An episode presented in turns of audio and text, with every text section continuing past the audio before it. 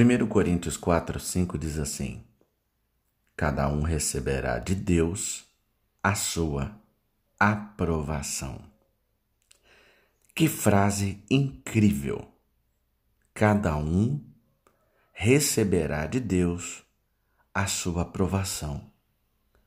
Não o melhor deles, ou algum deles, nem os realizadores entre eles, mas cada um receberá de Deus a sua aprovação. Você não será deixado de fora. Deus cuidará disso.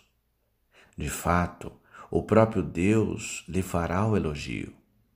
Quando se trata de reconhecer, Deus não delega o trabalho. Miguel não dá as coroas. Gabriel não fala em favor do trono. É o próprio Deus que faz as honras. O próprio Deus elogiará os seus filhos. E além disso, o elogio é pessoal. As coroas são dadas uma por vez. E o próprio Deus olhará você nos olhos e o abençoará com as palavras: Muito bem, servo bom e fiel. Você foi fiel no pouco e eu o porei sobre o muito. Venha e participe da alegria do seu Senhor. Com isso em mente, deixe-me insistir com você para que permaneça forte.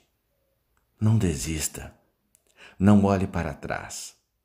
Deixe Jesus falar ao seu coração enquanto ele ensina. Retenha o que você tem, para que ninguém tome a sua coroa. Pense nisso. O elogio de Deus é pessoal. Oremos. Em o nome de Jesus, ó Deus e Pai, é tão maravilhoso pensar que um dia tu olharás cada um de teus filhos nos olhos e lhes agradecerá por terem sido fiéis a ti.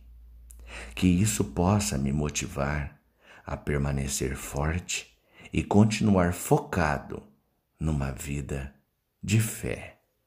Em o nome de Jesus. Amém.